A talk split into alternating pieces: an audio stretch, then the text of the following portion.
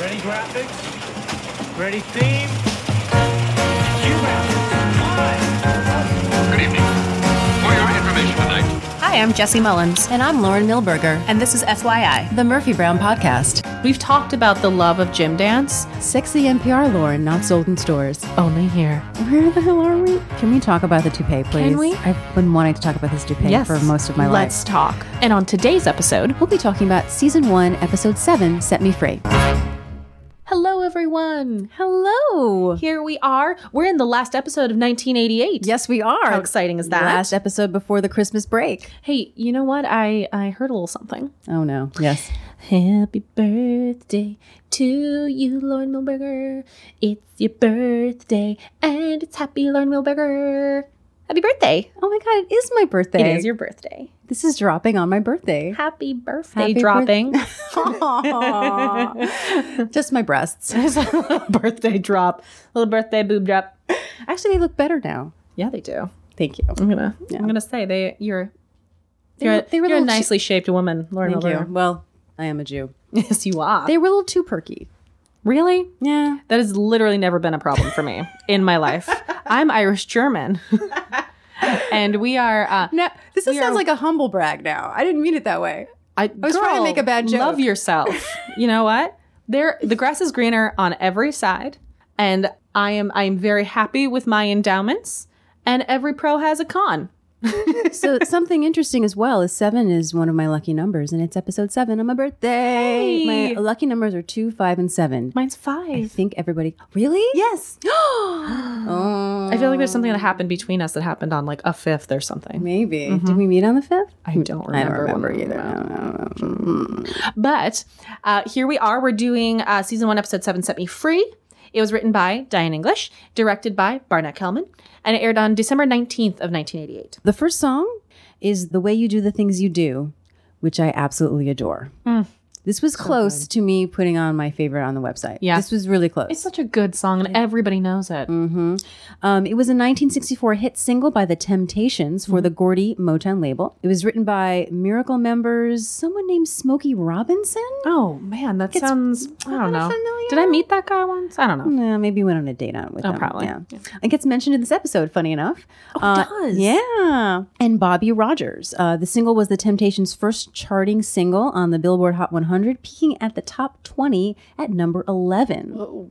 They recorded it two weeks after David Ruffin was hired, replacing founding Temptation uh, Elbridge Bryant. So it was recorded on January 8th, and then it was released on January 23rd, 1964. That is a quick turnaround. That actually really is. Yeah. Um, That's so like y- internet turnaround. that is internet turn. Yeah. Ooh, they were snappy for the day. Yes. So we open, our opening vignette is to The Way You Do the Things You Oh, Do. Mm-hmm. real quick, can I just say something before we start? Something I found out, what I think is really interesting, is so not only is it the last episode of 1988, Mm-hmm. aired December 19th, 1988, um, the next week for Christmas, the 26th, it was preempted by a TV movie called Quiet Victory, the Charlie, uh, am I saying this right? Wedemeyer story? Wiedemeyer? Wedemeyer? Sure. Yeah. Which starred Michael Nuri, who would later go on to be in Love and War. Yes, he did. And Pam Dauber from My Sister Sam. Wow, it is the smallest world in which Diane English is the epicenter. So I just felt I had to mention that. Now, of course, I know this Mm-hmm. because when I was a wee child, I wrote a letter to CBS asking for all the titles You are my favorite child.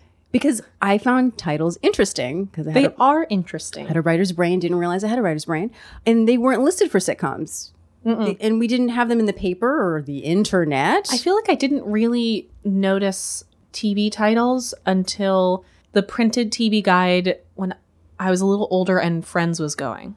yeah, TV Guide eventually started showing the The, titles. the TV yeah. guide that was in the paper that you would flip out and find the day, and it was all the gray and le- and white lines, and you try to find. I everything. noticed because the dramas I would watch would have the titles of the opening, and then Mm-hmm. Yeah. Murphy Brown wouldn't. Well, the first time I ever noticed titles was the fact that Friends started with the one. Oh, where- yeah. you know, like Mm-hmm. that's when I first it, yeah. noticed it. Um, so I guess they didn't know what to do. So CBS just sent me sort of the um, airing sheet. I Mm-hmm. don't know what it's called. It probably has a real name that I can't think of. It does, but now I have airing sheet in my mind, so we're know. gonna say yes. Airing sheet. And so it actually lists everything, including all the preempted stuff. Amazing. Uh, so we'll eventually talk about when it was preempted for basketball. I just find it fascinating, fascinating that they didn't play the Christmas episode the next week. Yes, which again we talked about. Um, but it's weird. anyway, Uh, and then, of course, this episode, as we've mentioned before, Mm-hmm. was shot out of order. This is supposed to be the second episode of the season. Yes. So last episode when we talked about uh, with Carl approaching Murphy and already knowing that he's pro- proclaimed his love for her, that happens in this episode. So if you're if you're going back and looking at stuff, the Carl that offers that he is a, a virile man and an, a, a stud option is the Carl that comes after this. Yeah. And then, as we go through the episode, we'll talk about what we talked about before Mm-hmm. is that putting Murphy being tempted to falling off the wagon Mm-hmm. later in the series has so much more resonance than if it was the second episode. It does, and it really, as as we're going to talk about it once we get into this, uh, that it really sells that she's having the worst day. yeah. because it takes the worst day ever to cause her to almost beat this machine to death. Mm. And it, it's so real because that happens in addiction. And, Mm-hmm. and that's something that people don't talk about that, you know, you were an addict your entire life. and you are fighting that your entire life. I mean, there's some people who, um, Philip Seymour Hoffman, for example, you and know, we're clean for decades. yeah. And then all of a sudden, and you can't blame them. and it It's a- just takes one. It just Yeah, It it's- just takes one bad day. It takes what whatever the impetus is. It's my friend said she's like I I have an addiction and I will have this addiction for the rest of my life regardless of if I use again or not.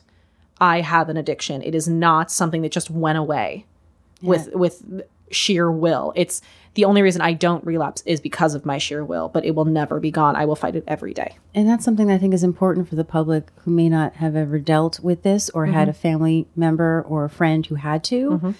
That that I see when something like this happens, or like when you find out that there were traces of drugs in Carrie Fisher's system, and it's not her fault. No, you don't blame somebody for being sick. It's it, it really makes me mad. But anyway, Anywho, let's so continue. To, Let's Jesse, talk about this episode. start us off, Jesse. Let's do this. So we have our opening vignette. It is uh, overscored or underscored. Over, it's scored by the way you do the things you do. Over, under, whatever. And I uh, want to sing it now so badly.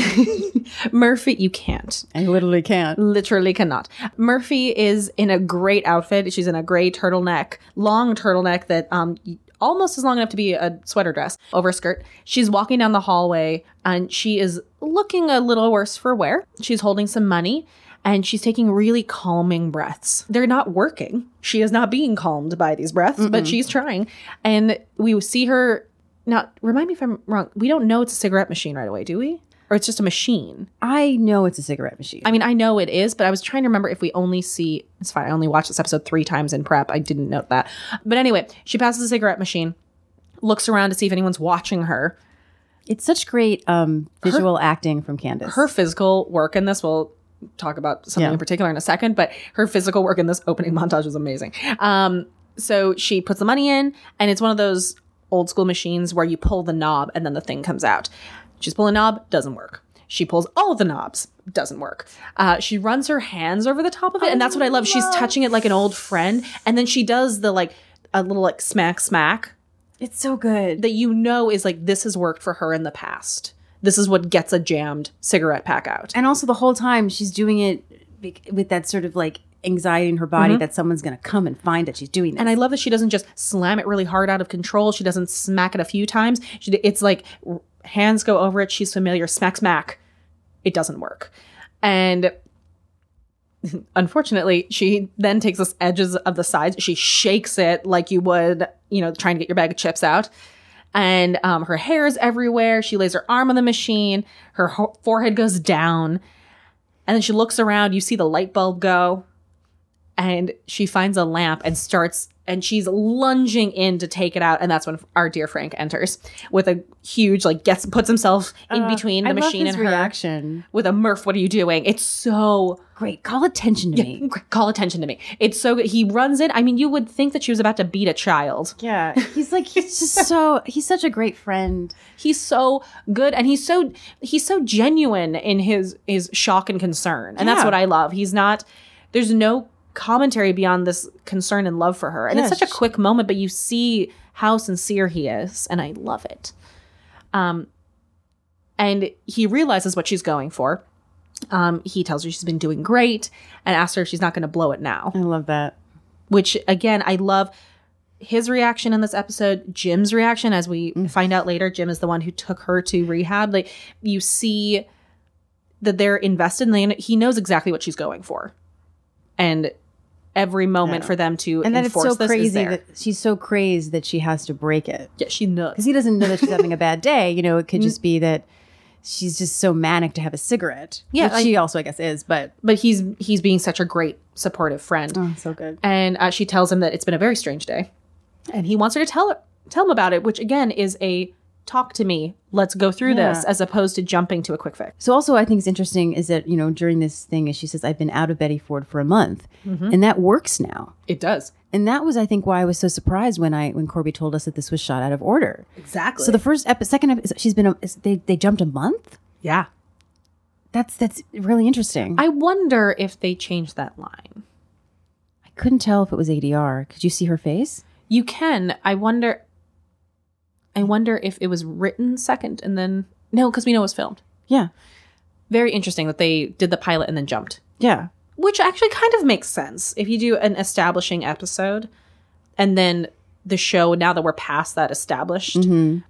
moment now we're going to jump ahead to Yeah. in the life of we've met these characters we know this dynamic now let's jump ahead now they've been with each other But it for a while oddly just makes it fit. it works i guess it, it they did themselves a favor being Yeah. able to reorder it that way she says it's been going okay terrific as a matter of fact but today is different and i love the fact that she acknowledges that there have been good days she's doing- Yeah. she's actually been doing well and again Yeah. it still tracks like she's been out of it for a month she's been following it she has not relapsed yet but today did it for her uh, i love that he takes the sugar out of her hand and then gives her honey Oh, I love it. Uh, well, I love the fact that first she tries to get coffee, and Mm-hmm. before she can pour it in her cup, he puts a tea bag in the cup. yes he just And then keeps- he keeps trying to quietly replace. Yes, eating. it's such a beautiful little friend thing to do. It is, and it's it says so much more about their relationship than any like pivotal scene Yeah. full of lines that It's say phys- how much you care. It's It's physicality. it's those little moments and they like, uh huh, yeah, I see what you're doing. That's fine. I'm just gonna. It's the it's that idea of while it's her lifelong battle to to fight the addiction, it's he is signed up for a lifelong friendship of just enabling the good, and like he signed up to support her through thick and thin, through everything, even if it's a small conversation in the in the break station, he's gonna be there. yeah, he, he's he's a committer, He is a committer. just that not Frank. with women. oh, Frank. He's so scared. Okay, go ahead. Mm-hmm. But, uh, so she has this uh, this great line where she says, "I have a very strong urge to walk across the street to Phil's, order a scotch and soda, smoke an entire carton of cigarettes, and listen to Lil Peggy March saying I will follow him." It's one of my favorite line readings that Candace has ever done. It's so natural. It's it's just and also I mean the rhythm of the line is great, but it's So and she goes, "I will follow him." I will follow him. And so this song, many of you probably have heard this song before in a various forms, uh, but the song was recorded in 1961 by uh, Frank. Is it Frank or Frank? It's a CK. I don't know. You're asking the dyslexic how to I'm pronounce something. so sorry about that. Um, by we're gonna say Franck uh, Porcel began as an instrumental piece, and and then uh, it was released also as an EP. Uh, I believe. Pardon me as I'm reading things. Mm-hmm. Um, they re-released it later. It's had many versions. Uh, Petunia Yeah. Clark did a French language version of it in 1962, and then Little Peggy March's version came out in 1963 That's the one I feel is the most famous. and that's the one they're right? Yeah. referencing is Peggy March's. Sure, yeah. Um, so it's a it was released by RCA Victor. It reached number one on Billboard Hot 100 in 1963, and it- she was 15 years old at the time. Oh wow! yeah, she was the youngest female artist to have a U.S. chart-topping single. Uh, it reached number one in Australia, wonder in she Hong was- Kong, in Israel, South Africa, Uruguay, Canada, New Zealand, and the R&B chart. I should have guessed because she was Little Peggy March, and then there was, March. There was uh, Little Stevie Wonder, right? Uh-huh. Yeah. Uh, the way that I knew it best growing up, we're back to me watching too much Sister Act as a child, was Shout out to Mark Shamish. so I knew obviously I loved Sister Act a lot, and she opens with a a mashup of Heatwave and I Will Follow Him, and then at the end they rewrite it to be about God and they sing it for the Pope. I will follow him, Follow him. follow him wherever he may go. There isn't an ocean too deep. Too deep. Uh, Copyright. So. we'll chill out on the copyright problems. Uh, so Sixty thousand dollars degree in voice and speech. It's fine. We're great at this. Frank doesn't want her to go back to her old self. And he said, Remember the Mother Teresa interview? So hard on the woman. Uh, so Murphy's like, It's fine. I just have to get through this day. And then my quirky swan's in. And she's wearing this draped blue, multicolored scarf. so you know it's not December. You know it's not December.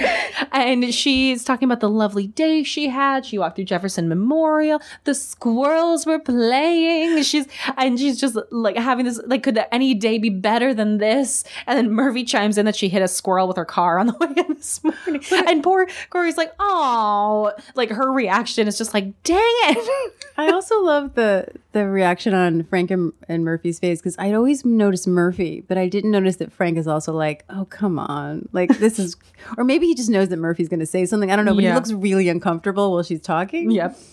And Frank says, listen, Murphy, you're not alone. You have friends to help you. which t- I wrote. That's the thesis of Murphy Brown. It is. It's what makes it so special. Yeah, which immediately causes Jim to go, "Who needs help?"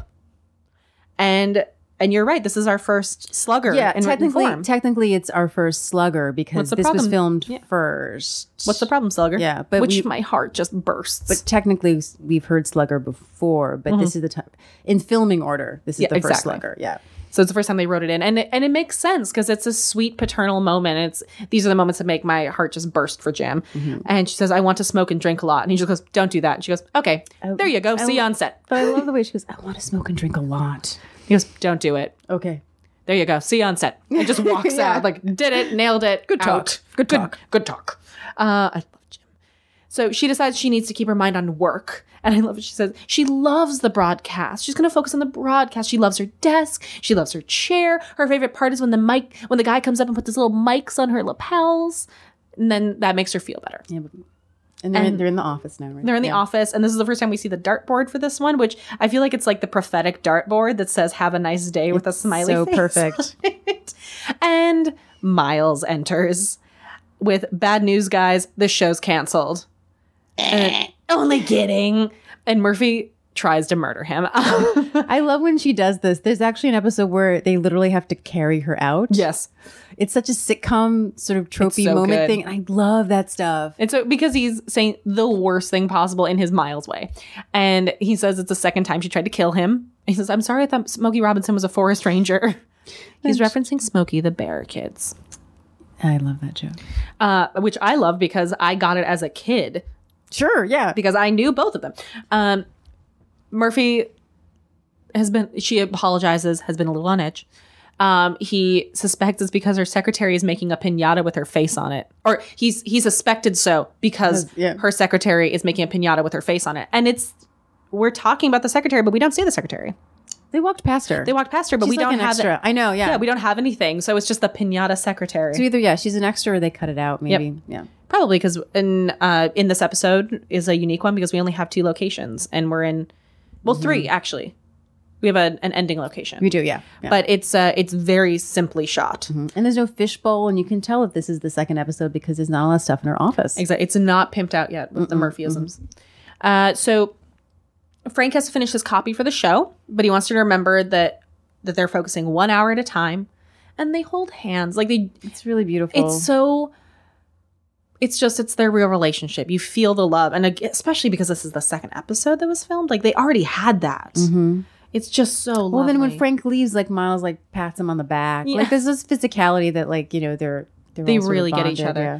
i do see the second episode in i see where we haven't gone the mileage with murphy and miles yet Yes, and it's a little. we haven't had the scoop episode yeah, you know? and he, he you know because he does say he wants a better relationship with her, Yeah. and you're not one of us later on, and and it's nothing I thought about when I watched it before, No. but now knowing that I go, oh, we That's haven't the had nowhere one to run. bit. Yeah, that the development doesn't quite Yeah. track for my brain. But I also, again, trying as we said in our last episode, trying to explain the headcanon that we create and the the bit of the emotional retcon that happens with this Mm-hmm. is that I write it off as she's having a really terrible day and she kind of relapsed into not appreciating him. yeah, and it's not like you know because they had that moment and they Doesn't shared mean the they're hug. fine. Yeah, it doesn't mean they have a real relationship yet. They're just Yeah. slowly building towards it. So it does work. The you're not one of us it's, does rub me a bit the wrong way, but I also see it as they're in a fairly traumatic and stressful situation, so you say things you don't mean. Yeah, but also in that moment, you can throw at everything that you, she still doesn't really know him very well. Exactly. So she can throw at everything. and he's not a journalist. Yeah. He just isn't. So just because he you and they know- don't know that he can handle it. Yeah. So it not knowing it didn't bug me at all. Yeah. It's the being aware of the the mechanics made me notice Yeah. it, but I, it hadn't bothered me prior. Not Mm, at all. Uh, Murphy gets back to work. Miles sits down. Um, he has really good news, and Murphy's response is, "Is Diane Sawyer missing?" Which, I love It's just great because they're friends. because they're, 'cause they're friends. Can- Well, Candace, I mean, and Yes. Diane Sawyer. Uh, because of course they'd be. Uh, he tells Oh, Mike Nichols. Yep, exactly. So he tells her that they've gone up one rating point, and he and he does this. We were talking about this earlier. He drums on the desk. It's such a great physicality and like a little. Um, It's a little addition. kid yeah. thing. Like it's so cute. I remember, and I can't remember who it was Candace Bergeron who said it, her Diane English. I think it was Diane in this behind the scenes special that they they feel like um, Grant would like go up into his dressing room with like little beakers. You know, like figurative beakers and like come up with these little sort of little things that he Yes. would do. I love it. I love that quote. Um, Murphy thinks that it's um, must have been the piece on nuns after dark. I love about this scene is that she's ignoring him and just typing on an electric typewriter. hey, that was super fancy at the time. Hey, I, I took a typing class. We had them. I remember my mom's, or maybe my mom had an electric. I feel like she's going to text me now and tell me that she had an electric typewriter. But in my brain as a child, the one I was playing on was old school. Pretty sure it was electric, actually. I always remember because I used to watch the original Freaky Friday all the time. Is that the mother doesn't know that you have to plug it in? I love that. and that's the that's the late s- early seventies, I think. Yeah. That movie, yeah. But she doesn't. She can't use it, and she realizes she has to plug it Just in. plug it in because it's not just It's not just a type Yeah. typewriter. this analog yeah, thing. yeah. Uh, so yeah, she's doing that. She's um she's making notes with her pencil, and then she's putting it in her mouth. Like she's doing all these Murphyisms and I this love it. kind of the down and dirty. This is the woman who rolls her sleeves up kind of thing. Like she's focused, and he he tries to tell her that there are things he doesn't know about her that he wants to have a better relationship. And she has this great line about "You're my boss, and you're the same age as Amy Carter." I love that line. Uh, for reference, Okay. for people who aren't sure, Amy Carter is Jimmy Carter's daughter. So if you're looking at the later 90s and we're looking at Chelsea Clinton, this girl was that. She went in when he went into office as president, she was 9. So for their reference and this was in the 70s when he was in office? Mm-hmm. Yeah. Um, just making sure I'm right. So when this is an, an easy reference for them at the time because that was the child of the president that they've all she was like the eternal child in the political And if spectrum. you're an adult, yeah, the idea and of being yeah. Amy Carter's age is she's a child.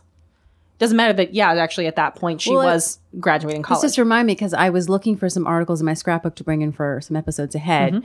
and one of them is about faith, and she talked about that um, for some gift Candace gave everyone magazines from the year that they were born, Oh, I love that Yeah. stuff. and so uh, she was like, she gave it to Faith, and she was like, I went, I was in college. Yep. Th- th- this can't be real. Like, and they kind of made fun of her for it.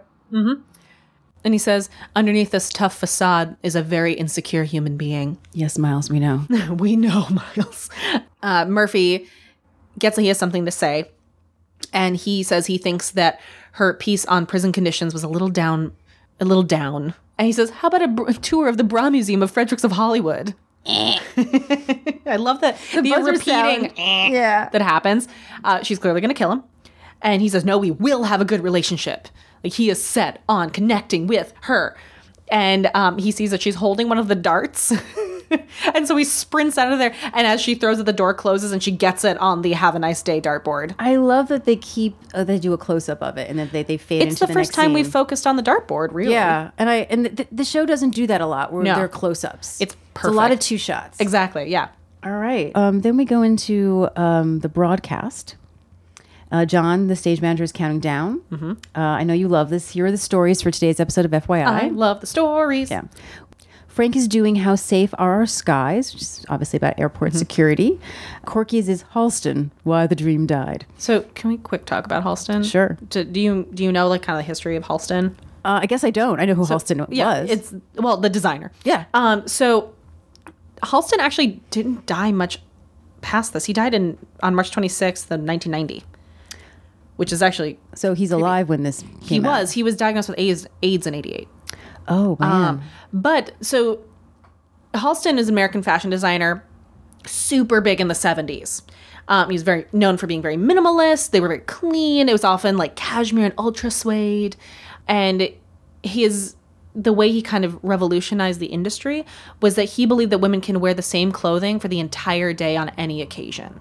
So he created, yeah, this concept of like you can wear the same thing all day. You can go from work to night, and you don't have to have like a specific thing. I had a Barbie like that. Yeah, and like the idea of, of day to night was was challenged with this, or like your house dress wasn't a concept very popular with like Angelica Houston and you know these women and I'm seeing it now. Yep, right. So it's it's very interesting. So he uh, he was very influential, um, especially with uniforms. He was um, contracted by Airways to do their flight attendant uniform. Oh, interesting. Right? It's it's fascinating, um, and it started to go down because he licensed with department stores, specifically like J.C. Penney, did Halston too, and then people started saying that he lost value and became cheap. I feel like people do that today though. They do now, but then it was a huge thing, and it basically killed the Oh man. the name. Oh, how the dream died. how the dream died. I get it now. So by this point, when this aired, he um, Halston had not, not necessarily become a joke, but he had lost the the concept of being couture or fashion forward because he'd become he'd become affordable and accessible. Now it's been taken over since his death, and it's it's a respected line. You have um, H by Halston and Mm-hmm. Halston Heritage and so on, and it's been kind of picked up, but it's changed over time. But that's what Halston she's referring to was. Gotcha. Then Jim throws it to Murphy. She always seems to be the first main story. it's Usually, yeah, Murphy. it's Murphy. Inner recesses of the nuclear power plant. uh, Fascinating. I also realized um, lately that I think that when Murphy does her on-air voice, Mm-hmm. I think she's doing Diane Sawyer I absolutely agree. because I kept thinking of this. I feel behind- like Candace went to Diane. Probably. and well, practice again, her. they're friends. They know each other. And in fact, um, I was just reading that she originally wanted Murphy's townhouse to look like Diane's house, I mean, but it just didn't read on do camera. what you know. Yeah. Mostly because I had this behind the scenes that I would watch all the time from Primetime Live. Of course you did. Behind the scenes on a, a Colleen Dewhurst episode, actually. So when we get Oh. to that episode, we will watch it. It is so amazing. Colleen, I So good. And at one point, Diane is just in, uh, she's just in Murphy's office and she picks up the Redskins um, like mug and she goes, Go Redskins. Go Redskins. And it's it's, just, it's a very deep. She goes, she goes, "Go Redskins," and it's like I always think of that in my head and makes me laugh. Um, I have to, for my people, I apologize. I am a Vikings fan, and it hurts me to say go Redskins, but I'm just quoting. Sorry. But uh it's sort of my own in joke. You just say it when you pick up mugs. I do um, go Redskins because it's it's just very like you know I'm an anchor. And listen, I love Diane Sawyer, but uh, Yeah. so I thought I would just add, sort of add that. So uh, Murphy is about to talk about her story, and then a random guy comes and won't go away. Well, the best part is he just kind of appears in the background, and at first you're like, maybe he's not in camera sight, and he's Yeah. like a techie, but he just keeps going, and you see her slowly notice and she it, doesn't know and if then she should ignore continue, it. Yeah. Or and then John and Miles are like, come on, come on, like trying to get him to like get out of the camera I shot. love because they're like crouched down, like they're crawling underneath the camera site. Yeah. So they're at the base of the desk and like gesturing at I him mean, to this get out. episode is such a great to show that the idea of making it a live show Yeah. was really smart. Absolutely. Because even the if thi- stakes are so high. Exactly. Even if it's not a guy with a gun, it things can happen. Exactly. And that brings Well, when Corky steals the story in Double with the Blue Dress on. right? That would never happen if it wasn't recorded. Yeah. They wouldn't they just stop her and give her talking to and then give it to Murphy. Whereas when it's live, you have to save face. Yeah. And that's why Murphy does the other story. I mean, there's and there's going to be a lot more episodes where being live is brings about a conflict. Mm-hmm. Yep. which wouldn't normally happen. So, finally, Murphy, you know, excuse me, sir. We're doing a broadcast here, and he said that he'll, you know, he'll leave um, as long as she reads his personal statement. Murphy says no. You know, journalists don't do that. Mm-hmm. And then uh, he pulls out a gun. Miles asks them to cut the cameras, but then he points the gun at him, and so he does leave the cameras on.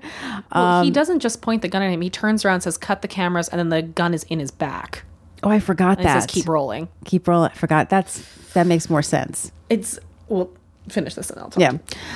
So Murphy introduces herself, and he's like, "I know who you are." His name, his name apparently is Henry.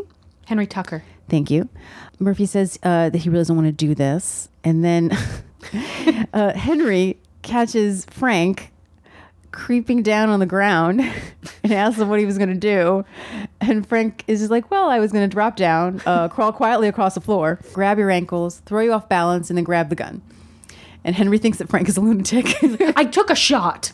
That's what I love. He's I like, Come know. on. John reminds people that, of course, you know, people are watching Because it's live. because it's live. And then Henry introduces everyone by pointing the gun at them. Oh, and sweet Corky. She starts to cry. Which I would. Here's the deal. Again, we were talking about earlier about life since. Mm-hmm. In our current political world climate, I can't laugh at this episode. And because just today there was another shooting in Fayette County. Like, it's. I even talking about it as you're describing, like he puts the gun to Miles' back, like this stuff. It, I That's probably why I forgot it. exactly. It's, it's a, it's very traumatic to see gun violence right now because it is, and uh, honestly, I kind of hope that the new show talks about this. Um, I think it will. I I would be surprised if it didn't. But maybe not this episode again, but it's it is a different world right now where it's not just oh that'd be terrible. It's in yeah, of course this happened. I mean, not to get too morbid, but I mean, since this aired, we saw a woman get shot on live broadcast. Yeah. We've seen that. Um That's the first thing I thought of because Exactly. Mm-hmm. um, it wasn't until we talked to Corby that she told us that this is based on a real event. My yeah, you want to talk about it? Yeah, so I have- found this cool article. yeah, uh, Lauren found this great article, and it's what it's based on. Uh, so this was the article is from August twentieth, nineteen eighty seven, and it's um, an intruder with a. Also, note 1987. That means this just happened. Mm-hmm. It just happened a a year prior, so this was a year and a few months ago. and it's in LA too, which is Yep. why Corby said everyone then knew it. You know. Yep. Uh, so a man pointed what appeared to be a handgun at KNBC TV consumer reporter David Horowitz during a live broadcast and demanded that he read a rambling statement on air about the CIA and space aliens. Uh, the intruder was eventually taken to custody a few minutes later. Luckily, it wasn't as long as this episode. um, but he was identified as, as Gary Stolman. He was 34 from Tallahassee, Florida. And, and he's the son of a former KNBC pharmaceutical reporter, uh, Max Stolman. He walked up behind, just like with Murphy, he walked up behind Horowitz and handed him a statement. And unlike this episode, Horowitz took the statement. He put his spectacles on. He said, "Ladies and gentlemen, there's a man here who wants me to read a statement." Uh, and then he does the same thing Murphy does. He says, "Can I get your name, sir?" And then Gary, where are you from? Like Oh, that's he- interesting. And what I love is this quote from Horowitz says, "The guy came up and put a gun in my back." My first reaction was, I can't believe this is happening. His first words to me were, read this or I'll shoot you. And again, I'm getting like agitated right now. Um, people told me later how calm I looked, but believe me, I wasn't. And it's the same thing where I remember watching Murphy in this episode and being like, man, she is handling this. And like, I know that they're journalists and both Murphy and, and Frank, who's an investigative journalist, they talk about this later um, when Henry's talking to him. Like, they've been out in the field, they've been in dangerous situations, but they handle it with such grace and such compassion for the gunman. And Mm-hmm. it's Well, very he interesting also- Mm-hmm. that this happened as well. He it's the casting also is someone who appears harmless. Mm. Yes. And that can be And deceptive. seems kind. Yes, and that can be deceptive sometimes. Yes. Also adrenaline kicks in. Absolutely. Well, and I've learned I, I inherited my my mother's reaction to stress and trauma, which is when it's something really big, I get very calm. I just make sure that everything is I make sure everything gets settled before I panic. So I've been in in scary car situations. I've I've been in my own personal trauma um, when I was uh, attacked once, and so on and so forth. And I stay very calm until I know I or others are safe, Mm-hmm. and then I'll freak out. So there's a thing that adrenaline and fight or flight, or you know your I your actually reaction had does. Mm-hmm. a fight or flight um, thing that taught me. I always think of it as an actor and as a human, how you are still an animal. Yep. Mm-hmm.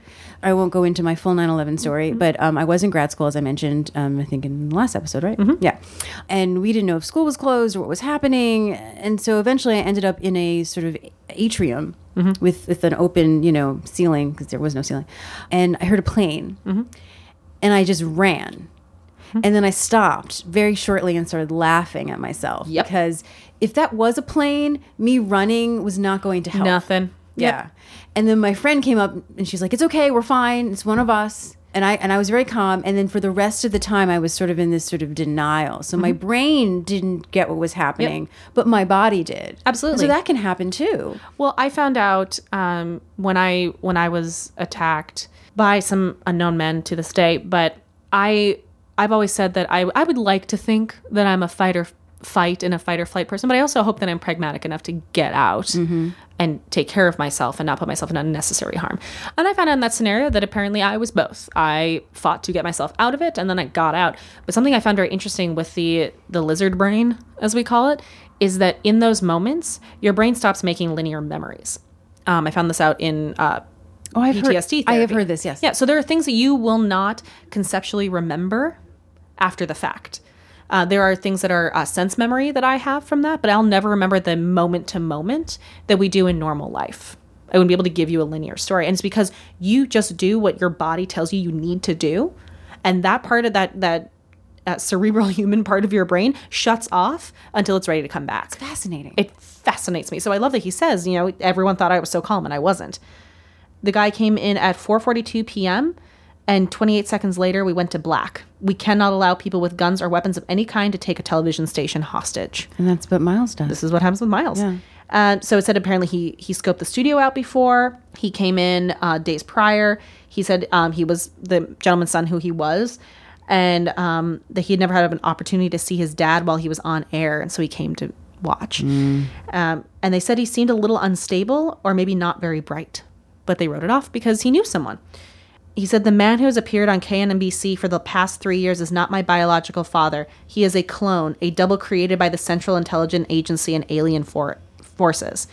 It is only a small part of a greater plot to overthrow the United States government and possibly the human race itself.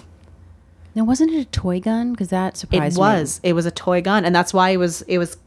It was. He was taken into custody within a few minutes, uh, because what he did is he came up behind, and no one could see what the gun was. Of course. And so Horowitz said he just kept thinking of his wife and kids. Um, I didn't know if the guy was a terrorist or a wacko or somebody trying to get even for something. My fear, he said, was that if any police came into the studio and and there was a marksman there and he fired at this guy, I might be caught in the crossfire or this guy might pop a shot off and get me through the back of the head or whatever because I was not aware of the fact that this guy had a toy gun. So he did what he said and he read the statement. And he said, when he finished the statement, Stolman said, Thank you, David. I couldn't have harmed anyone with this unloaded BB gun. He put the pistol down on the table. The co anchor grabbed it, and the police swarmed in to make the arrest. And they said, You can't even call it a pellet gun. It was just for children. They, it's. But the fact was, is n- you don't take a chance No. and and but that's what inspired this episode was that scenario and luckily no one was harmed Yeah. but So back to the episode. When Henry introduces everybody, Corky cries when the gun is pointed at her. And then Henry introduces himself, um, but it kind of goes on a little too long. and Miles says, America is switching to 30 something. And this is our second 30 something second 30 something and in a row, right? i think so Yeah, because it was in Baby Love also. Which is interesting because Corby told us that that's actually one of Diane's rules is to not mention other television shows. So she was surprised when we brought it up that it was mentioned. There's yeah, something about 30 something something something's in her craw about thirty something.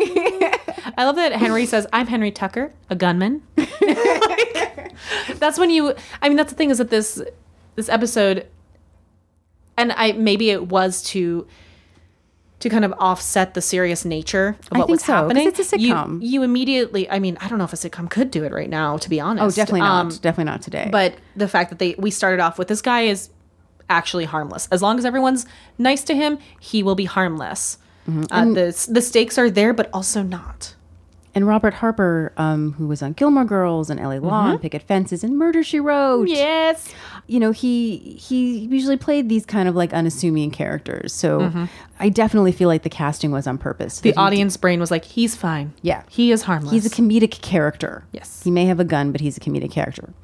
He asks Murphy to read the statement again. She says no. She says if every newsroom um, did that, they would be overrun with terrorists. And that the rule of all journalists believe in very strongly. And she goes to everyone, Is that right, guys?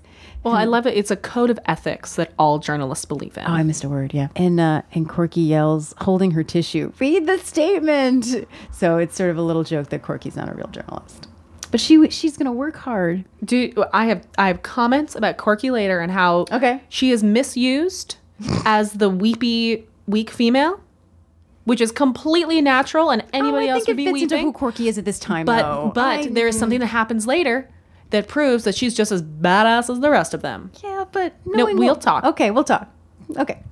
Um, she's not just, she's still a journalist and she's still a strong person. Mm, oh yes, she is. So Murphy tells him that it's a losing battle because she figures that it's not a real gun. Like the real story. And so uh, Henry shoots out a light because it is a real gun. It's a real gun. To which Quirky gives one of my favorite lines in the episode. because it, it real- literally cuts out the light above her. Mm-hmm. Oh, that's just great. On top of everything else, I'm poorly lit. Because as far as they all know, they're still on camera. and then she, yeah, then she started stop, sobbing. And then uh, Miles tells John that we better go to a commercial break, which of course is a great time for the real show to have a commercial break. Hmm. Interesting. Mm-hmm. So uh, we come back from commercial, and what I love is that they say like we're back, and Henry's having his makeup touched up by the makeup crew because if he's gonna be on camera, they might as well take away Mm-hmm. I- the I- shine. I, do love that. Also, uh, these makeup people will be throughout the show. Yes. You know, the recurring uh, background Well, and it's artists. smart on their part to make him feel included in the broadcast because it's putting him on their side. I mean, if you think about like hostage negotiation, they're treating him like one of them. Mm-hmm. Sure. As opposed to you're the bad guy. And I think that's super smart on a on a like micro level of how they're it's it's funny that they're putting makeup on him, but it's also if you're looking at somebody's holding you guys hostage, the more that you can connect that we are the same, the better Mm-hmm. uh, sweet Corky's still crying.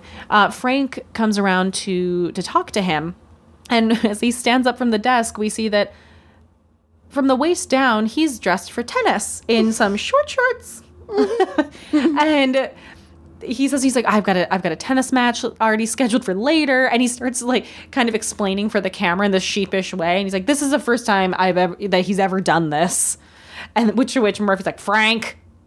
but my favorite thing, because it's Joe's delivery, he goes, I do have the pants. Mm-hmm. I do have the pants. and it said like I'm gonna keep talking, you know, like he's about to. Like, and Mur- Murphy's just like we're, we're done. Um, but I just- just love that line reading. No, I love that. It comes after the Yeah.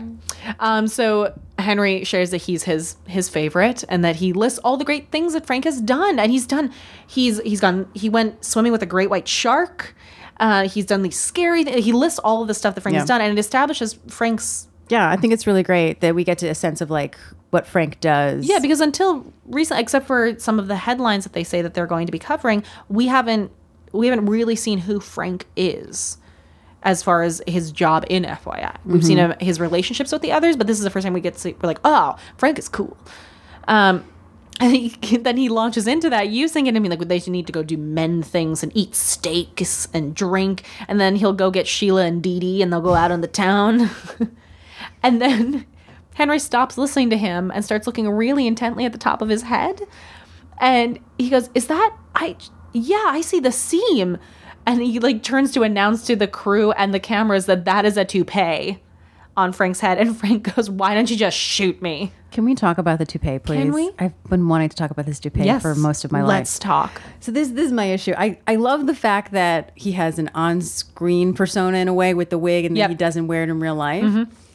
How come he's never been outed if he doesn't wear it in real life? I also want to know when he goes and swims with sharks, does he wear the toupee? Like, how does he go I'm on sure he wore a assignments? swim cap. Okay, but still, so he goes on assignments and and wearing the wig. Like he seems to be in very scary, sort of you know, life threatening situations. Frank Hats. the okay. Um, I just Hats. but I, he walks That's some- around life Also, without the toupees have toupee. strong tape. but he man. does. But he never wears it in the office. He comes in from stuff not wearing it, so he's out in everyday life without the wig. He dates women without the wig. Yeah. So how come no one knows?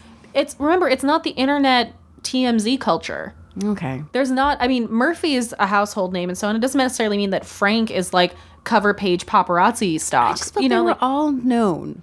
they are all known but there's there's different levels of what the public's actually interested as far as social lives and and their look frank is not the chic leading man that's being put on as like the sexiest man alive nobody's following him for that they're following him for Okay. the story All so right. i'd believe that people and again we're not looking at a regular like fashion blog who's following them and snapping pictures as often as possible i truly believe that he can totally get away with like walking in especially because the number of times that we don't recognize celebrities in real life because they're not dressed up and they don't have a camera That crew could with be them. true. They'd maybe not recognize him because he doesn't have the hair. We've seen him wear caps before. If he's on assignment and he's like in the bush somewhere, he's probably wearing a hat. He It's could a lot of pressure, a lot of double life stuff there, Frank. accept yourself, Frank. That's okay, No ex girlfriend talk to the tattler. right? You're you're a good man. You're fine.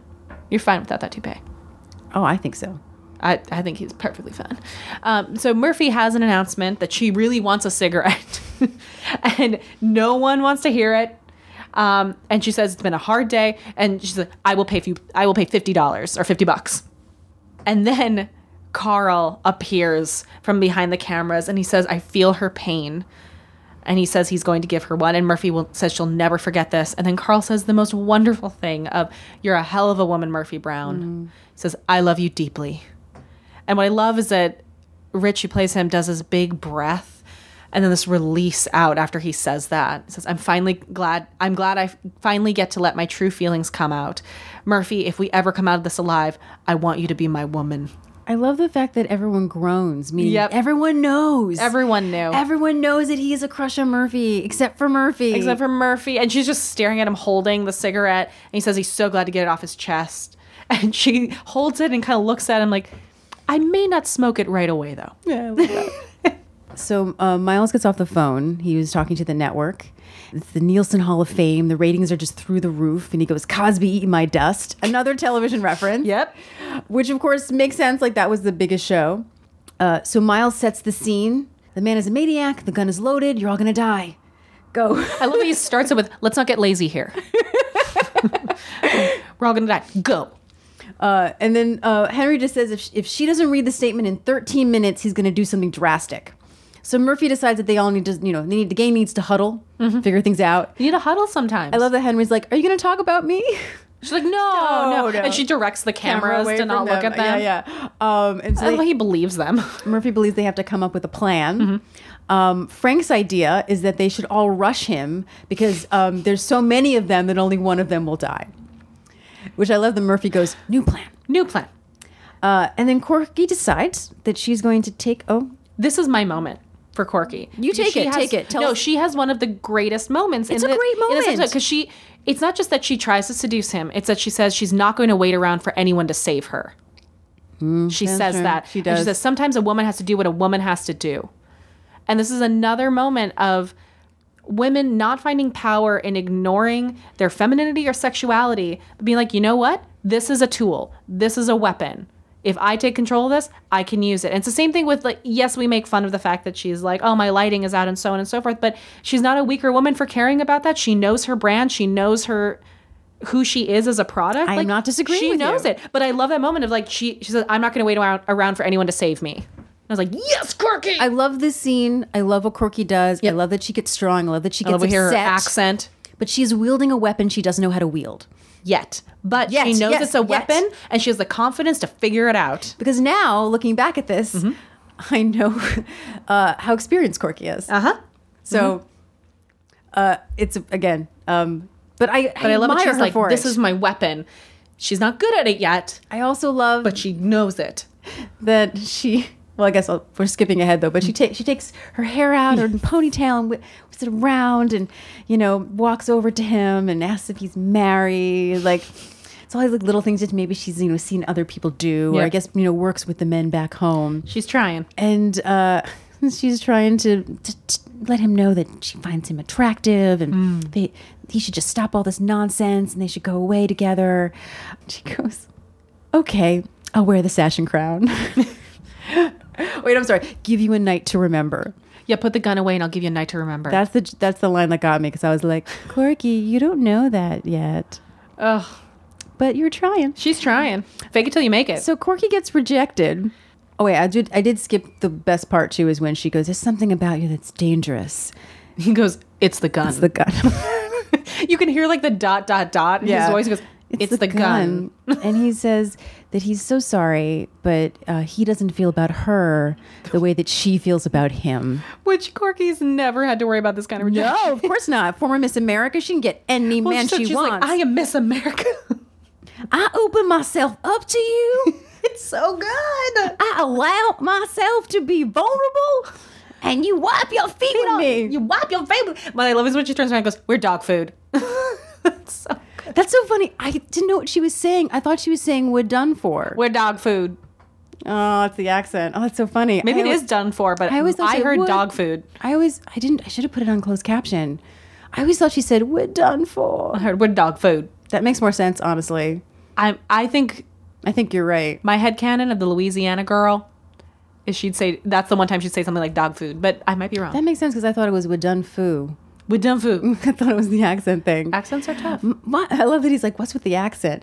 I'm from Louisiana, and my I'm sorry, Faith, I can't do a Louisiana accent. I'm Faith sorry. is better than both of us, but it Okay. is wonderful. So then Murphy starts singing to a cigarette. She sings to her cigarette. To a cigarette. Holding it, singing to it. And Charles Kimbrough does the world's greatest dance. We've talked about the love of gym dance. oh my god, it's These like so held in. fists, and they're just they're bopping. They're just bopping back I and, had, forth. I had never like, noticed in the it before. background. I noticed him, and I was like, Yeah. "What is he? Oh my god, what is It's he doing?" the best. It's uh, you wrote tiny hand dancing, and it's did. so true. 'cause It's like do do do do do. and then like Oh, Frank it's so and Frank is good. lip syncing to Murphy singing, which I Yes. didn't realize, and kind of like moving his arms around, and then and Miles is like drumming the desk Ah, from below. It's, so, good. No, this cut, this song is Mm-hmm. on the Murphy Brown soundtrack. Oh, is it? Yes, which means that I had heard this before I ever years before I saw this episode. Oh, funny. In fact, I thought the stop it stop it was Miles. Oh, I thought it was him. Yeah. And so the whole thing to stop it, stop it, and then I'm going, dun and I'm going to another song. Yeah.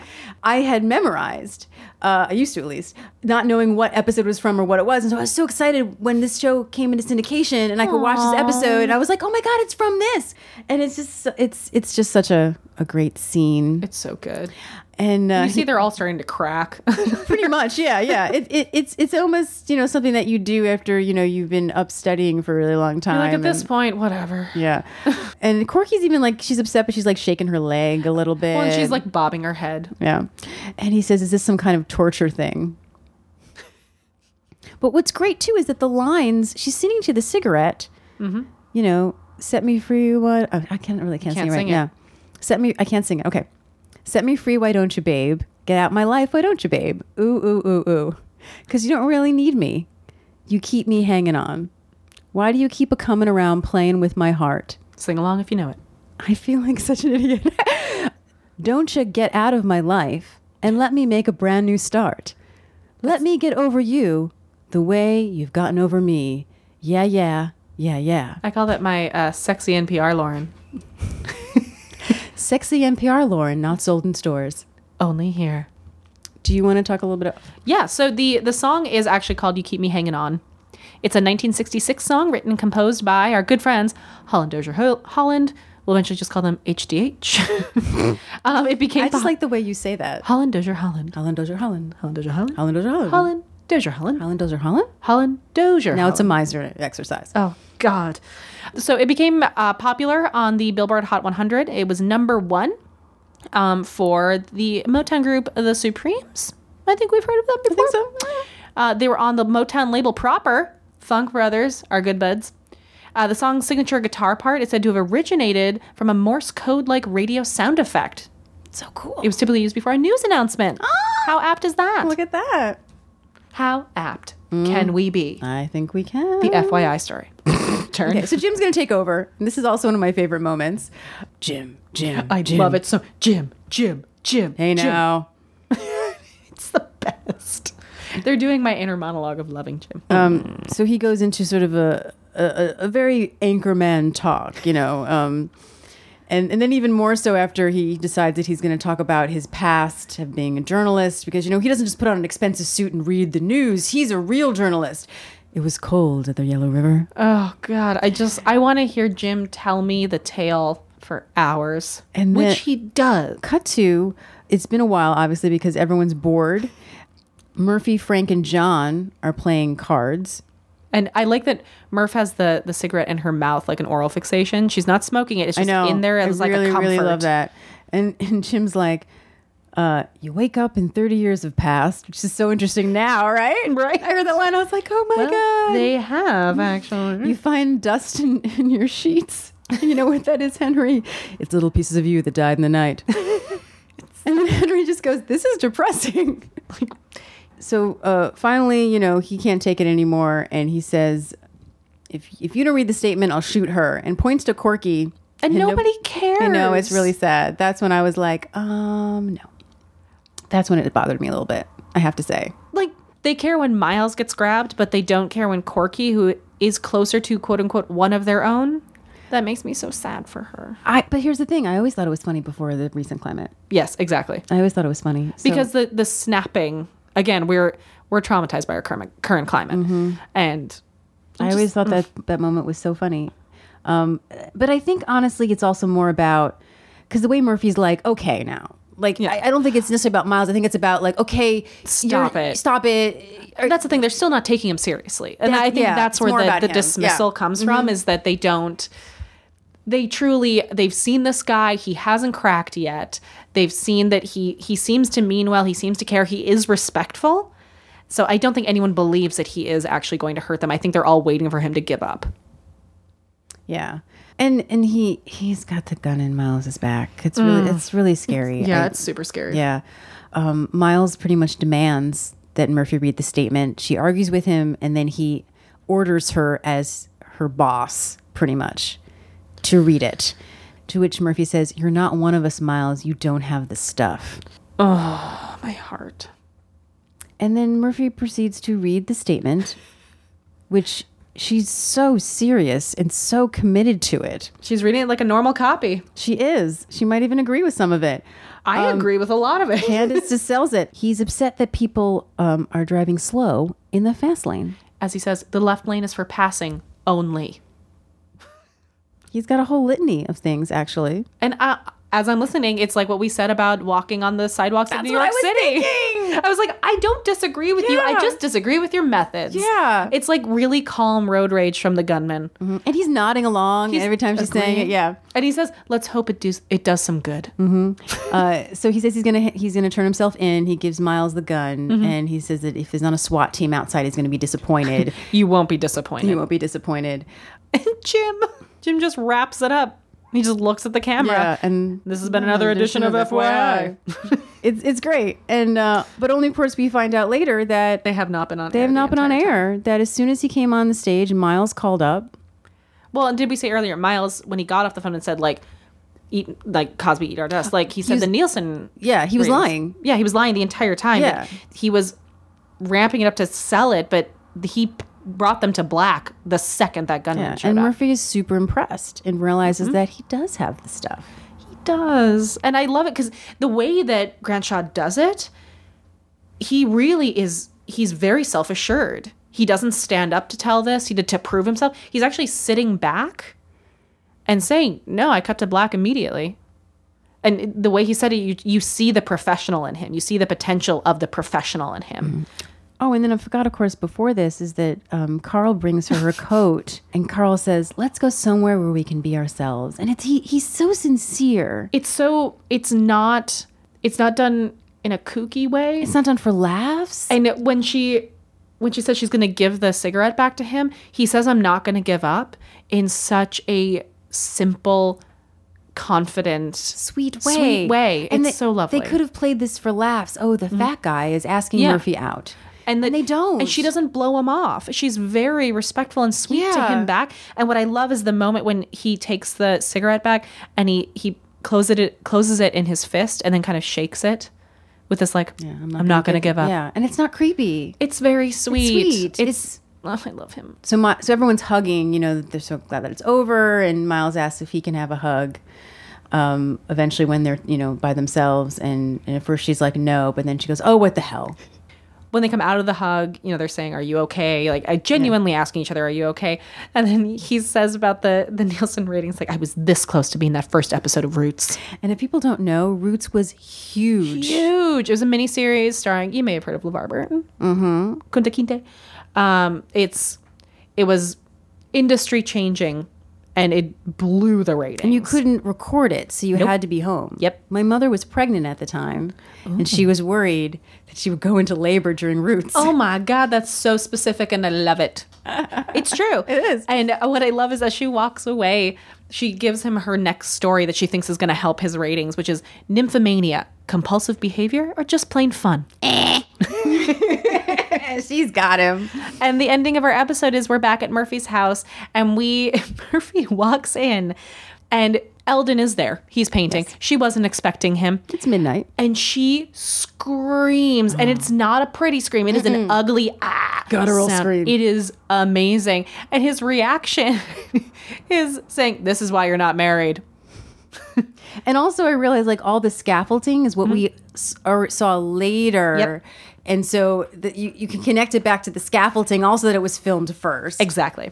So because the last episode she had a full living room set Mm-hmm. and it was fine. but before that, she had all kinds of scaffolding. Yep. She starts ranting at him because it's like the last straw. She survived all of this. It was the worst day ever. She says, You're supposed to be here for a three day job and you've been here for three weeks.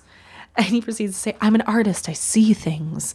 And he points to the wall and he says, I thought it was this, but no, it's Florentine Sienna. And then he does like the, the pre Grover meme, which is look over there. Now look back. Big improvement. She just starts talking to herself in the same way that Frank was saying earlier that just like hour by hour, she just goes 15 more minutes and this rotten day is over. And as she's walking away, Alden says, "You think you had a bad day?" Well, and he starts going off on this paint store epic that he went through where he needed like Burmese gold and scarab green mixed.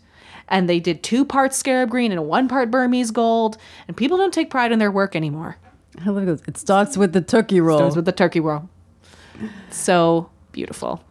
and uh, that is another episode of Murphy Brown.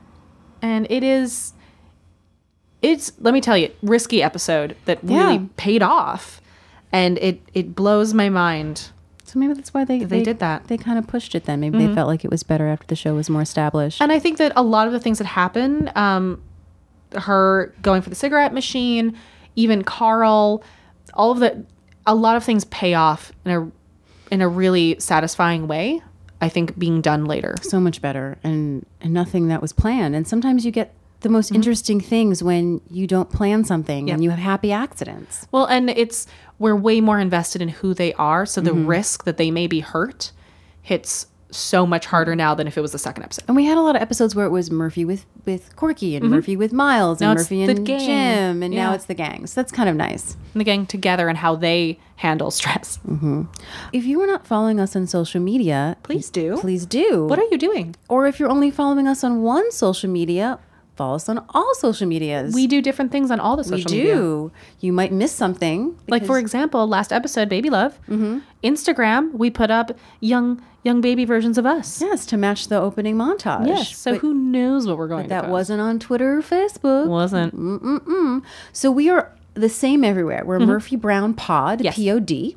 We're also murphybrownpod.com. Murphy Brown Pod at Gmail. Yes, so definitely send us an email. Or you can leave us a voicemail, a short message on how Murphy influenced you or how excited you are about the new revival, something short. You can say your name. You don't have to say your name if you don't want to. If you don't want to call the number, you can record a little voice note on your phone and email it to us at murphybrownpod at gmail.com.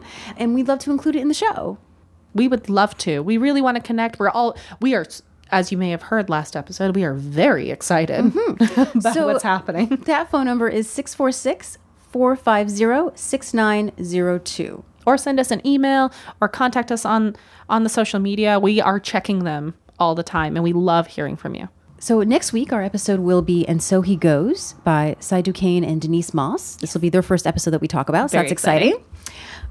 we're really Yeah, we're- bad at saying stuff at the same time. we're so good at it you mean I'm sorry. Yes, we're so good at it. and we'll see you next week For another edition of FYI, the murphy brown podcast room and deep oh, it's a oh, it's a bus. why is he driving here there isn't a school next to me but why are they driving here i don't know it's a one way that goes into the park Maybe it's a drug mule. they can't be going to that one because it's a one way going that way I, that's my head canon. It's a drug mule. Probably. Like saying drug mule. I think you could. Okay.